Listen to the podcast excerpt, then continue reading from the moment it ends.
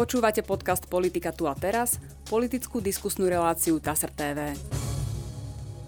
V dnešnej relácii vítam predsedu Smeru SD Roberta Fica. Dobrý deň. Dobrý deň a ďakujem za pozvanie. Pán Fico, dneska máme také dve hlavné témy. Jednou je referendum, e, za ktoré sa výrazne postavila vaša strana, vy ste organizovali aj petičnú akciu. Druhou je aktuálne dianie v parlamente a potom výhľad do budúceho roku, pretože tu máme veľmi dôležitý zákon o štátnom rozpočte. Začal by som správou TASR o referende. Takže Referendum o možnosti skrátiť volebné obdobie sa uskutoční v sobotu 21. januára 2023. Termín plebiscitu oznámila vo štvrtok prezidentka Slovenskej republiky Zuzana Čaputová. Vyzývať občanov na účasť v referende nebude. Toto referendum vnímam ako súčasť rok a pol prebiehajúcej kampane jednej politickej strany, preto nebudem vyzývať občanov k účasti, nebudem ich od nej ani odrádzať. Vyhlásila hlava štátu. Ľudia sa budú môcť v referende vyjadriť, či súhlasia s tým, aby bolo možné skrátiť volebné obdobie referendum alebo uznesením Národnej rady Slovenskej republiky. Má to zabezpečiť zmena ústavy. E, rovno z mosta do prosta sa vás opýtam na tú vyčitku. Pani prezidentky je evidentné, že tou jednou politickou stranou myslela smer SD. E, vnímate to tak, že to referendum je súčasť vašich kampaňovitých aktivít? A ako by ste sa postavili potom k tomu, e, ak by nebolo úspešné, ak volickej účasti? Pozrite sa, pani prezidentka má jednu veľmi významnú ústavnú povinnosť a to vie zabezpečovať riadny chod ústavných orgánov. A prezidentka si túto povinnosť neplní. A rovnako ignoruje referendum. Ak sa jej referendum nepáči, a za každú cenu ho chce spájať s nejakými politickými aktivitami, tak nech vyvinie iniciatívu a nech súčasná vládna koalícia referendum vyhodí z ústavy Slovenskej republiky. Ja sa ešte k prezidentke vrátim, ale najprv poďme k podstate veci. Mňa vôbec netrápi to, čo hovorí prezidentka. Mňa trápi to, že sme jediná krajina pravdepodobne v Európskej únii a pravdepodobne aj na celom svete, ktorá nevie zorganizovať predčasné parlamentné voľby. My sme sa o to pokúsili už minulý rok.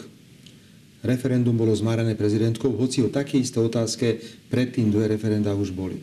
Skôr, ja by som skôr povedal, za, zakázal ho ústavný súd svojim nie, rozhodnutím. Nie, nie. Už boli dve otázky, pán redaktor, rovnaké a o týchto otázkach referenda boli. Prečo teda prezidentka sa obracala na ústavný súd? Lebo vedela, že v čase hnevu tejto verejnosti voči tejto vláde, ktorá nezvládla pandémiu, by to referendum bolo úspešné a vláda by padla. Dnes sme v stave, kedy Ústavný súd Slovenskej republiky nám hovorí, najskôr si zmente ústavu, dajte do ústavy potrebné ustanovenia, ktoré my teraz chceme dostať týmto referendum a potom môžete organizovať predčasné parlamentné voľby. Čo budeme ďalej robiť? Tá vláda je rozbitá.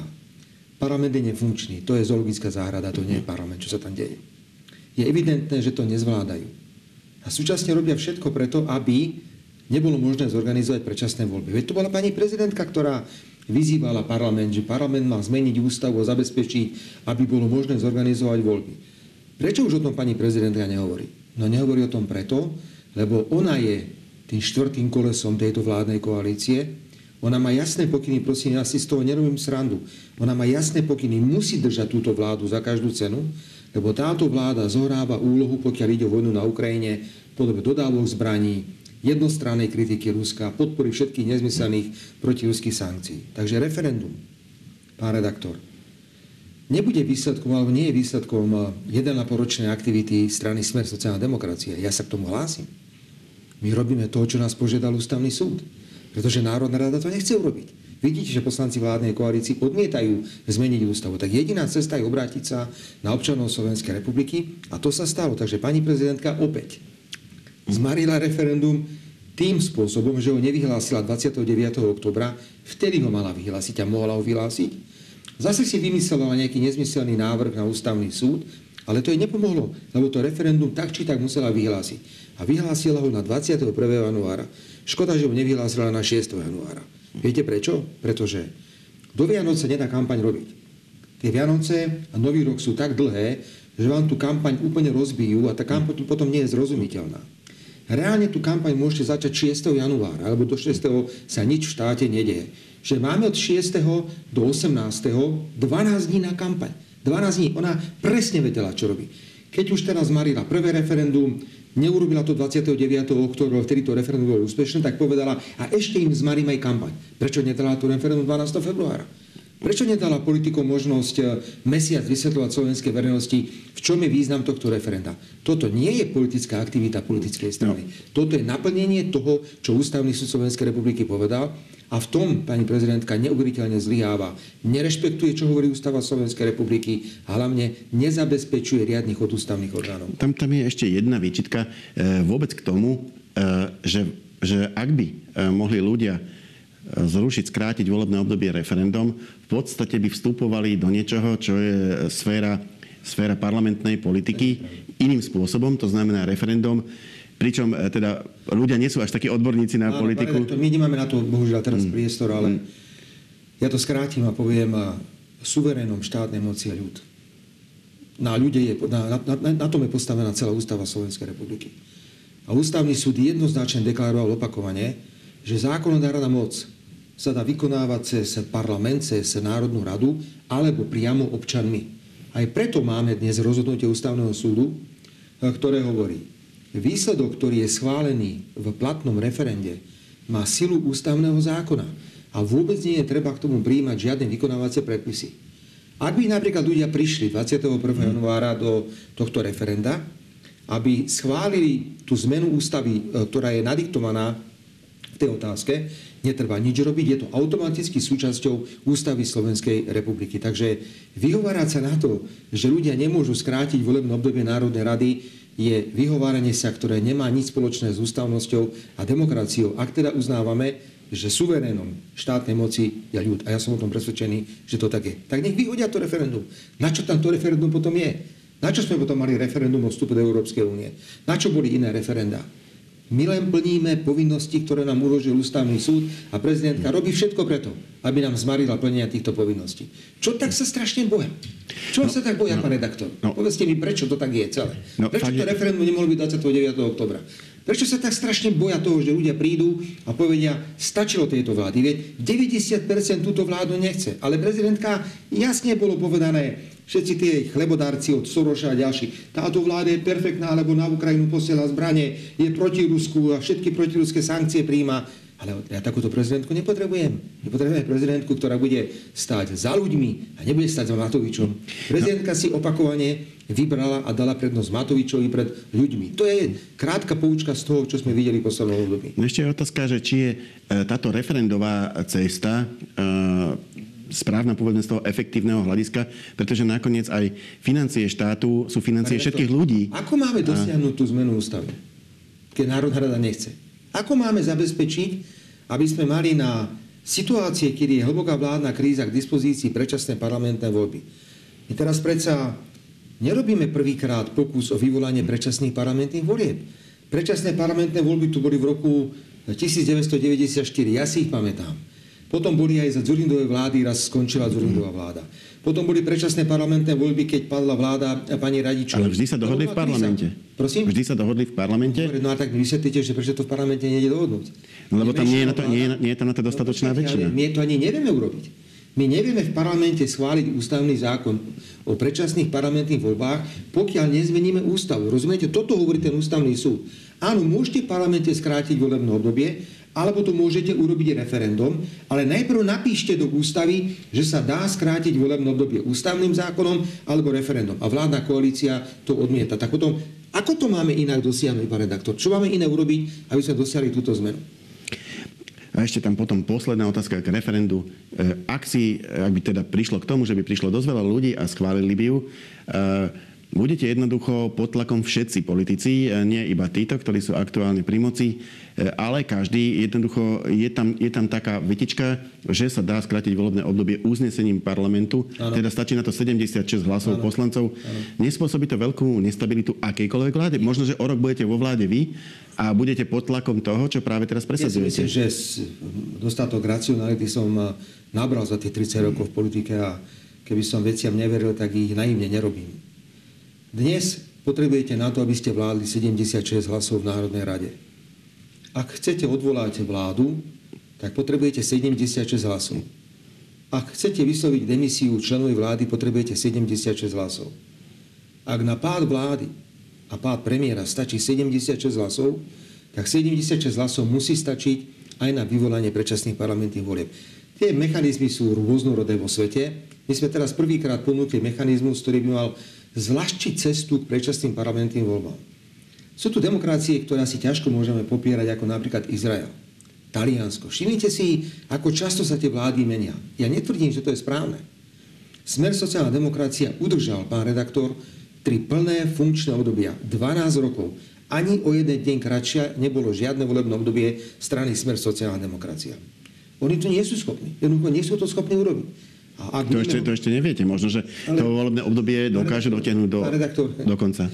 Volebné obdobie dotiahnuť do konca sa dá v tejto situácii len vtedy, ak sa budú v parlamente robiť mafiánske zmluvy, ako sme videli teraz v súvislosti s dôchodkovou reformou a teraz so zákonom, ktorý sa týka dôchodkov. No to by som Veď sa rád, je... rád opýtal, ako, keď, už vás tu, keď, už vás tu, keď už vás tu mám, eh, hľadal som logiku v tých jednotlivých hlasovaniach, ono to totiž nie je jednoduché, vláda je menšinová. Na každé jedno hlasovanie potrebuje získať ešte niekoho nad rámec svojich vlastných poslancov, eh, tak som chcel ako keby analyticky prísť na to, eh, s ktorými uzavreli nejakú dohodu o podpore Vychádza mi to, ako keby to boli vždy iní poslanci. Nebudem ktorí... nikdy vyčítať, ja sa tejto zásady držím, pán redaktor, poslancom Národnej rady spôsob hlasovania. A najmä ja nebudem nikoho nálepkovať. Ja nebudem o nikom hovoriť, že sú to nejakí fašisti a podobne, pretože ak teda niekto má tú odvahu a kričí na republiku, že sú fašisti, tak potom sa pozrime, eh, čo vystraja eh, pani prezidentka a ďalší. Pani prezidentka nemala problém dať štátne vyznamenanie fašistom, ľuďom, ktorí podporovali fašistický režim. Čiže nebudem nálepkovať a nebudem nikomu nič vyčítať. Ale sú tri skupiny poslancov, ktorí veľmi aktívne spolupracujú teraz s vládou Slovenskej republiky, alebo s vládou koalíciou. Je to Saska. Saska, ktorá je stratená. Keby tu bol Bela Bugár, tak by povedal, že motá sa ako Maďar kukurici, lebo nevie, čo má robiť. Potom je to skupina poslancov okolo pána Tarabu a potom je to skupina poslancov okolo uh, pána Kotlebu, ale teda nie toho, ktorý nie je v parlamente, ale povedzme jeho brata, teda ľudová strana Naše Slovensko. A vy, ak hovoríte, že dá sa dotiahnuť do konca volebné obdobie, dá, ale to volebné obdobie musí mať nejakú kvalitu, musí to nejako vyzerať. Za situácie, kedy má vláda 73 poslancov v Národnej rade, robia ad hoc dohody s týmito troma skupinami poslancov, a niektoré z týchto dohôd sú mimoriadne podozrivé. Ja si zoberiem teraz plnú zodpovednosť za to, čo poviem, lebo poznám ministra práce pána Krajniaka, čo je schopný.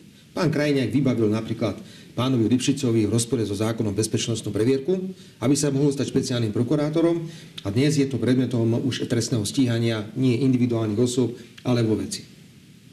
Pán Kolár priznal, že pán Krajniak rokoval s poslancami od pána Kotlebu, teda ľudia strana Naše Slovensko, a zrazu bolo 76 poslancov v parlamente a z toho 74 hlasovalo za tento zákon z dielne pána Krajňáka a z toho boli traja poslanci za ľudovú stranu naše Slovensko. No čo je na tom, čo je na tom taký, taký problém? No, no, hej, veď, sa mohli, veď sa mohli dohodnúť. Na, no, počkajte, na tom je celý problém, že bez týchto troch hlasov by nemali ani uznášania schopnú Národnú radu a v žiadnom prípade by neprešiel tento zákon. Pán redaktor, každý normálny súdny človek nemôže hlasovať za zdanenie úspor, ktoré sú v druhom pilieri.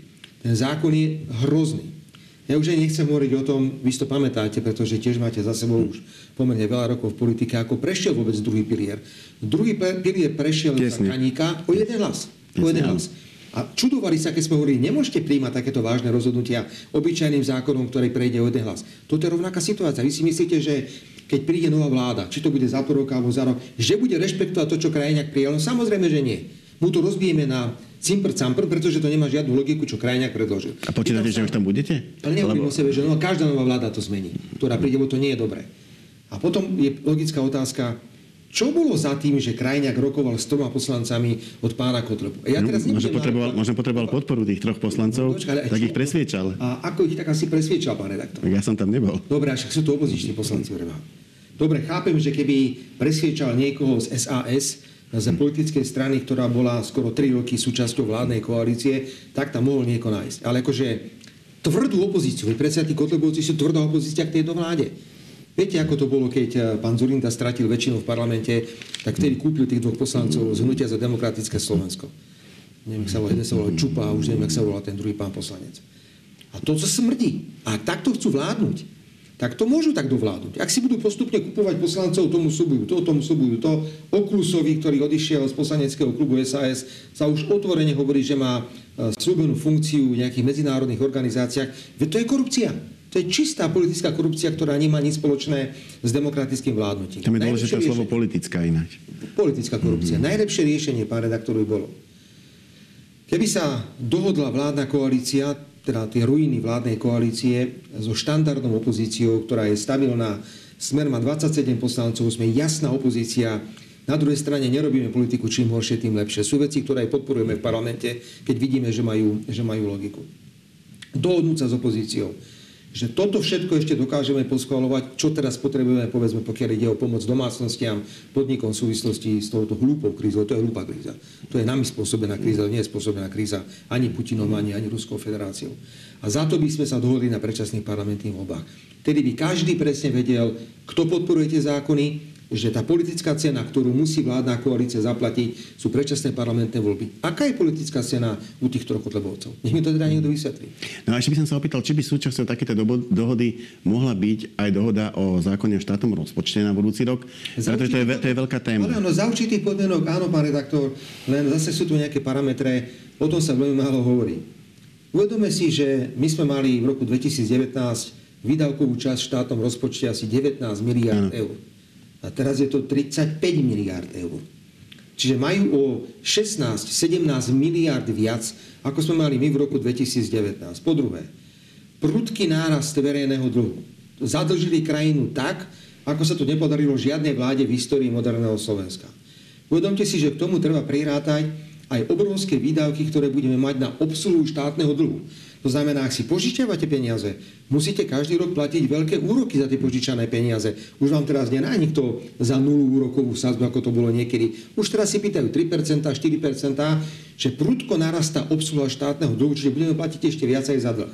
Čiže dlh ide hore, výrazne ide hore deficit, ide hore obsluha štátneho, štátneho dlhu a oni sa rehlia, lebo oni vôbec si nekladú otázku, ako to chcú zvládnuť v roku 2023 keď platí ústavný zákon o rozpočtovej zodpovednosti, ktorý hovorí, v apríli za týchto parametrov, ako rozpočet vyzerá, bude musieť vláda požiadať o vyslovenie dôvery podľa ústavného zákona o rozpočtovej zodpovednosti a na rok 2024 musia predložiť vyrovnaný štátny rozpočet. Tu sa niekto zbláznil. No to, nie, to je nerealistické. No počkajte, ale, ale máme... A čo teraz? Ako, a máme tak zmeni, zme, no tak budú musieť no, zmeniť ten zákon. A prečo by sme ho mali meniť, mi teraz povedzte? Prečo? My sme spôsobili, že 35 miliard eh, si nabúchali do rozpočtu? To sme my spôsobili? Však oni tvrdili, že ja som ukradol 3 miliardy ročne. A že oni nekradnú. Však teda majú 3 miliardy ročne. Ak to mám takto teda úplne vulgárne povedať. Ja to mám, ako my máme teraz s nimi hlasovať za zmenu ústavného zákona o rozpočtovej zodpovednosti, aby sme im pomohli pri tom, ako rujnujú verejné financie. To už nie je naša retorika. V rujnovaní verejných financií dnes hovoria pravicoví politici hovoria pravicoví ekonomickí analytici.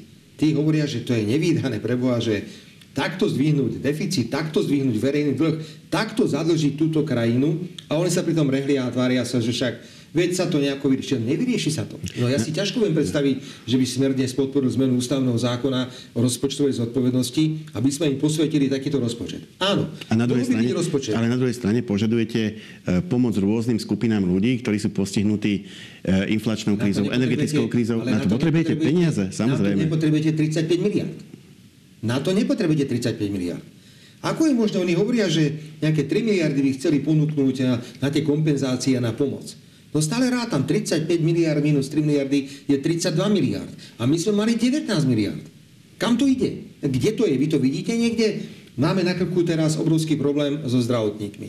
My sme sa stretli s odborármi, dali sme ich požiadavky do Národnej rady a ja očakávam, že by e, dnes možno mohla byť tá schôdza otvorená. Ale oni v parlamente o tom nechcú rokovať, im to je jedno. Im to je jedno. Pre, predpokladáte, že neschvália program? podľa mňa neschvália program, ale k tej vašej otázke, áno, Aj štátny rozpočet by mohol byť predmetom takéto dohody s opozíciou, že nejaké parametre štátneho rozpočtu nastavia, schváli sa ten rozpočet, aby do určitej miery zohľadňoval aj povinnosti z hľadiska ústavného zákona o rozpočtovej zodpovednosti. Dobre, poďme hovoriť o tom, že ústavný zákon o rozpočtovej zodpovednosti by mohol byť súčasťou tej dohody, že nejaké parametre nastavíme. Nie, takže my len teraz zrušíme v podstate ústavný zákon o rozpočtovej zodpovednosti a necháme Matoviča rozdávať 35 miliard eur. A nehovoria tomu, že kradnú nás ako, ako straky. To sú hrozné veci, ktoré sa momentálne dejú. Nehovoria o všetkých e, zmluvách, ktoré boli podpísané bez akýchkoľvek výberových konaní. Všetké právne služby sa poskytujú za obrovské peniaze. Veď samozrejme, že to príde na povrch všetko. Ja nechcem na nikoho útočiť, ale napríklad nerozumiem tomu, prečo tak okato a bez tak, že či sú už takí e, bohorovní, ten návrh s tými vlekmi na zníženie DPH, ktorý neprešiel teraz zatiaľ v Národnej rade a je odložený na budúcu schôdzu, lebo nebola Národná rada uznášania schopná. Tak som sa pýtal, ak majú mať e, v lekári a majiteľe akvaparkov zníženú DPH, prečo nemajú nemocnice?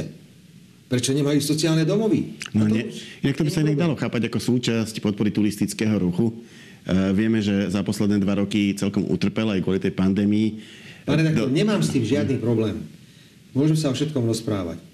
Ale politik si musí uvedomiť v nejakom okamihu, keď ide do politiky, že ak má nejaký biznis, ktorému sa venoval pred vstupom do politiky, nemôže tento jeho biznis byť na očiach, keď sa príjmajú zákony a vy sedíte v tej vládnej väčšine. Viete, o čom teraz presne hovorím? Tak sa treba toho pozbavovať. Idem teda do politiky, a nesmie sa mi stať, že sa bude niekedy znižovať DPH na akvaparky a na, na keď, keď mám a, ja, a ja to mám. Však sa, nech sa to odbaví. To je celé. Takisto ako sme vyčítali, že niektoré súkromné rádia, ktoré sú vo vlastníctve slovenských politikov, berú dotácie. Tak sa zbavte tých rádií, že niektoré tie dotácie berú, ale ako to vyzerá? Sedí vo vládnej koalícii a bere dotácie zo štátu na súkromné rádio.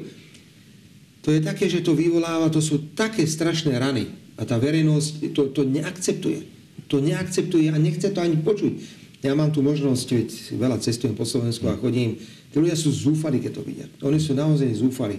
A vy ťažko potom viete vysvetľovať nejakému človeku, ktorý má 400 eurový dôchodok, že viete, no však tie akvaparky a tieto to zaslúžia. On sa pýtal, ja mám 400 eur, celý život som robil. Prečo mne, ja neviem, niekto nepomôže tak výrazne, ako si pomáhajú tí bohatí ľudia? Predčasné voľby. Ja nevidím iné riešenie. A to nie je preto, my my možno tie voľby vyhráme. Ja si myslím, že my ich vyhráme, teraz hovorím politologicky, percentuálne ich vyhráme. Bude veľký problém zostaviť vládu. Lebo bude asi veľa strán v parlamente, bude to veľmi komplikované. Ale ja musím rátať ako e, realistický politik, že napriek tomu, že vyhráme voľby, skončíme v opozícii. My sme v roku 2010 vyhrali voľby s 34% a sme išli na dva roky do opozície. Že to nie je o tom, že smer sociálna demokracia chce byť teraz za každú cenu súčasťou vlády. Samozrejme, bojujete, aby ste mali vládnu moc. To je legitimná ambícia každého politika. Ale to nie je o tom. My musíme tú krajinu zastabilizovať. Tá krajina je rozbláznená, tá krajina je agresívna, tu neveria tým politikom, však 90% nedôvera vlády Slovenskej republiky, to je koniec, ako tam nemáme sa už o čom baviť. Ešte by som sa e, opýtal na tých, na tých lekárov. Viem, že ste pripravovali nejaké uznesenie Národnej rady. E, pravda je ale taká, že asi uznesenie Národnej rady by tiež situáciu v zdravotníctve nevyriešilo. E, akým spôsobom ste to chceli, chceli ako keby podporiť, aby, aby sa tá vec posunula k lepšiemu? My sme videli požiadavky, ktoré spísali odborári lekársky a tam nejde iba o nejaké, by som povedal, fondy, ktoré potrebuje zdravotníctvo, aby prežilo.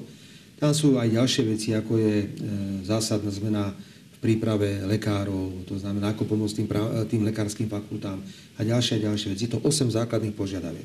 Dá sa o nich veľa diskutovať, ale nemôžete ich ignorovať. Vláda ignoruje tých lekárov. 2200 lekárov podalo výpoveď a 1. decembra za 21 dní výpovedná lehota skončí, čiže im skončí pracovný pomer. Možno sa niektorí vrátia, predpokladám, že mnohí sa nevrátia. To je kolaps slovenského zdravotníctva a najmä je to odklad plánovaných operačných výkonov, tí ľudia budú čakať možno ďalší rok na to, aby ich niekto zoperoval.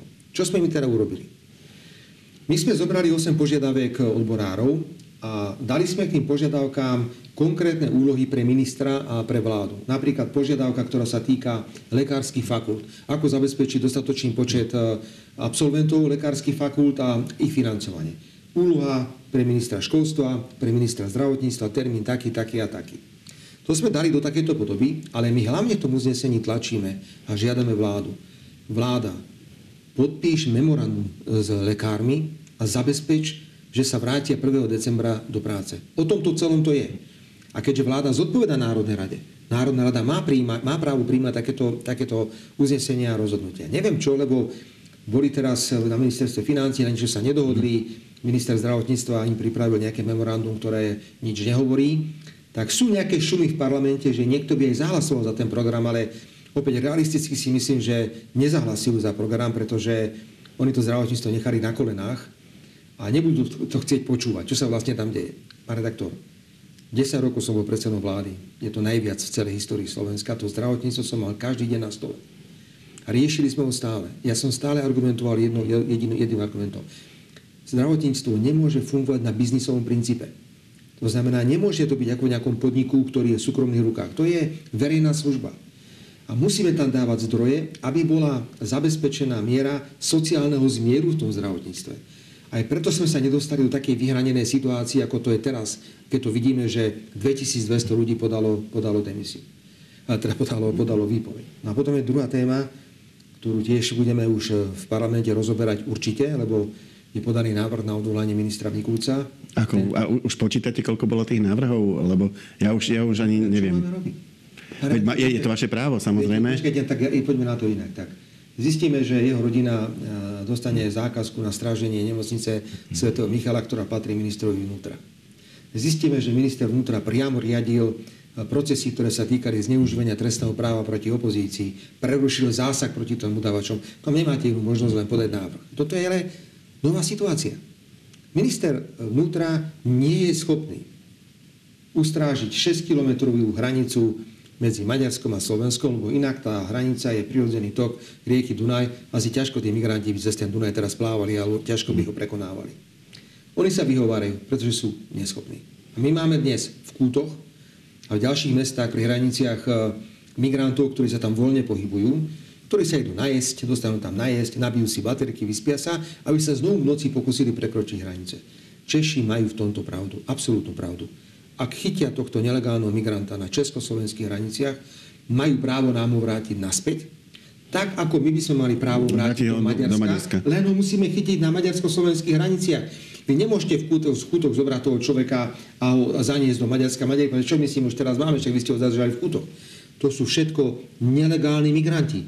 A oni dostávajú dokonca ešte aj e, nejaké povolenie na pobyt na Slovensku, má to nejaký taký názov, teda špeciálne neviem aký, do obdobia, kým sa neodstráni prekážka v krajinách, z ktorých odišli. To ako, že budeme čakať 20 rokov na koniec vojny v Sýrii? Alebo budeme čakať na čo? Zlyhal. On to jednoducho nevie robiť. A plus si uvedomte, kto je šéfom migračného úradu? Šéfom migračného úradu je pán Orlovský, ktorý bol niekoľko rokov šéfom nadácie otvorenej spoločnosti. Čistý Sorošov človek. A oni vždy hovorili, púšťajte ich, tu chodia a nech si to robia v podstate, čo chcú. Toto je ich politika. Preto my nemôžeme rešpektovať, že sa nám tu voľne pohybujú nelegálni migranti, nelegálni migranti, ktorí mali byť zadržaní, mali byť vrátení. On je stále nelegálny. Aj teraz by mohli byť obmedzení na slobode, len mm. samozrejme Sorošová klika na ministerstve vnútra v živote takéto niečo nedovolí a minister vnútra je neschopný. Dovtedy to budeme tak nejako všetko vnímať, vnímať, vnímať. Ja nikomu nič samozrejme neželám. Erika Liňak to povedal veľmi presne. Až raz nejaké dve dievčatá naše zo Slovenska pôjdu niekedy večer od niekadiaľ a narazia na skupinu 30-40 sírčanov v noci. A potom som zvedavý, čo sa v tejto krajine bude diať. Potom, potom budú policajné kordóny chrániť tých migrantov, pred útokmi občanov Slovenskej republiky, no. sa takéto niečo stalo. To sa môže ľahko stáť. Sa, sa, sa, sa môže aj všeličo iné. Zoberte si, len, ale, zoberte si len udalosti posledného ale, mesiaca, ale tom, ktoré sa tom, už stali na Slovensku tom, a nemo, migranti s tým nemali nič spoločné. O tom, ale ja teraz hovorím o migrácii. Áno, áno. Ja hovorím o migrácii. Teraz, sa, nezau, teraz vôbec nejdem riešiť otázku, čo sa stalo na Zámoskej. To ja tam ale, môžem povedať, že tá vražda bola totálne zneužitá na politické ciele. Ako len, len chcem povedať, že nešťastie sa môže stať vždy aj v súvislosti s migrantami. Ale vy e- musíte trošku mať pod kontrolou. Prečo nám ani jeden migrant neprešiel. No pretože Robert Kaliňák robil manévre, každodenné manévre robil na tých hraniciach s Maďarskou republikou a všetci migranti, ktorí prichádzali cez Maďarsko, mali tých telefónov, joj, tam nechoďte. Tam vás chytia, tam vás zatvoria. Choďte radšej cez Rakúsko alebo neviem kadiaľ. Preto nikto na Slovensku v čase, keď denne chodilo 10 tisíc migrantov, keď to bolo 10 tisíc, nikto nevidel jedného jediného migranta, lebo sme to zvládli. Oni sa na to vykašľali, takže my inú možnosť nemáme, my musíme ísť do odvolávania ministra a myslím si, že to bude asi historicky najvyšší počet hlasov ktoré bude za, alebo ktoré budú za odvolanie ministra. Neviem, či to bude stačiť, ale výrazne sa blížime k tomu počtu, ktorý je potrebný na odvolanie ministra Mikulca. Bude veľmi záležné, ako sa k tomu postaví SAS, ako sa k tomu postavia nejakí statoční poslanci z vládnej koalície, ktorí majú plné zuby Mikulca, však sa za neho hambia. Čo, to, je, to, je, to je atrapa, to nie je minister. Pán predseda, moja posledná otázka bude smerovať k 17. novembru, je, už, je tento sviatok už za dverami. E, či ho využite na to, aby si ho aj vaša strana nejakým spôsobom pripomenula? Predovšetkým 17. E, novembra budeme mať e, náš snem strany. My sme ho teraz trošku posunuli, my sme, my sme vždy mali prvý týždeň v decembri, to je tzv. pracovný snem každoročný strany, tak to urobíme 17. novembra tu v Bratislave. Potom pôjdeme už tradične klásť vence k Alexandra Dubčeka pred Národnou radou, ale bohužiaľ tam nemôžeme nikoho pozvať, lebo už sme počuli, že kordóny policajtov nás tam budú zase strážiť, aby tam náhodou niekto neprišiel, neznikla tam nejaká demonstrácia. Vo večerných hodinách bude niekoľko zhromaždení, ktoré organizujú rôzne skupiny a my takisto pripravujeme na 17.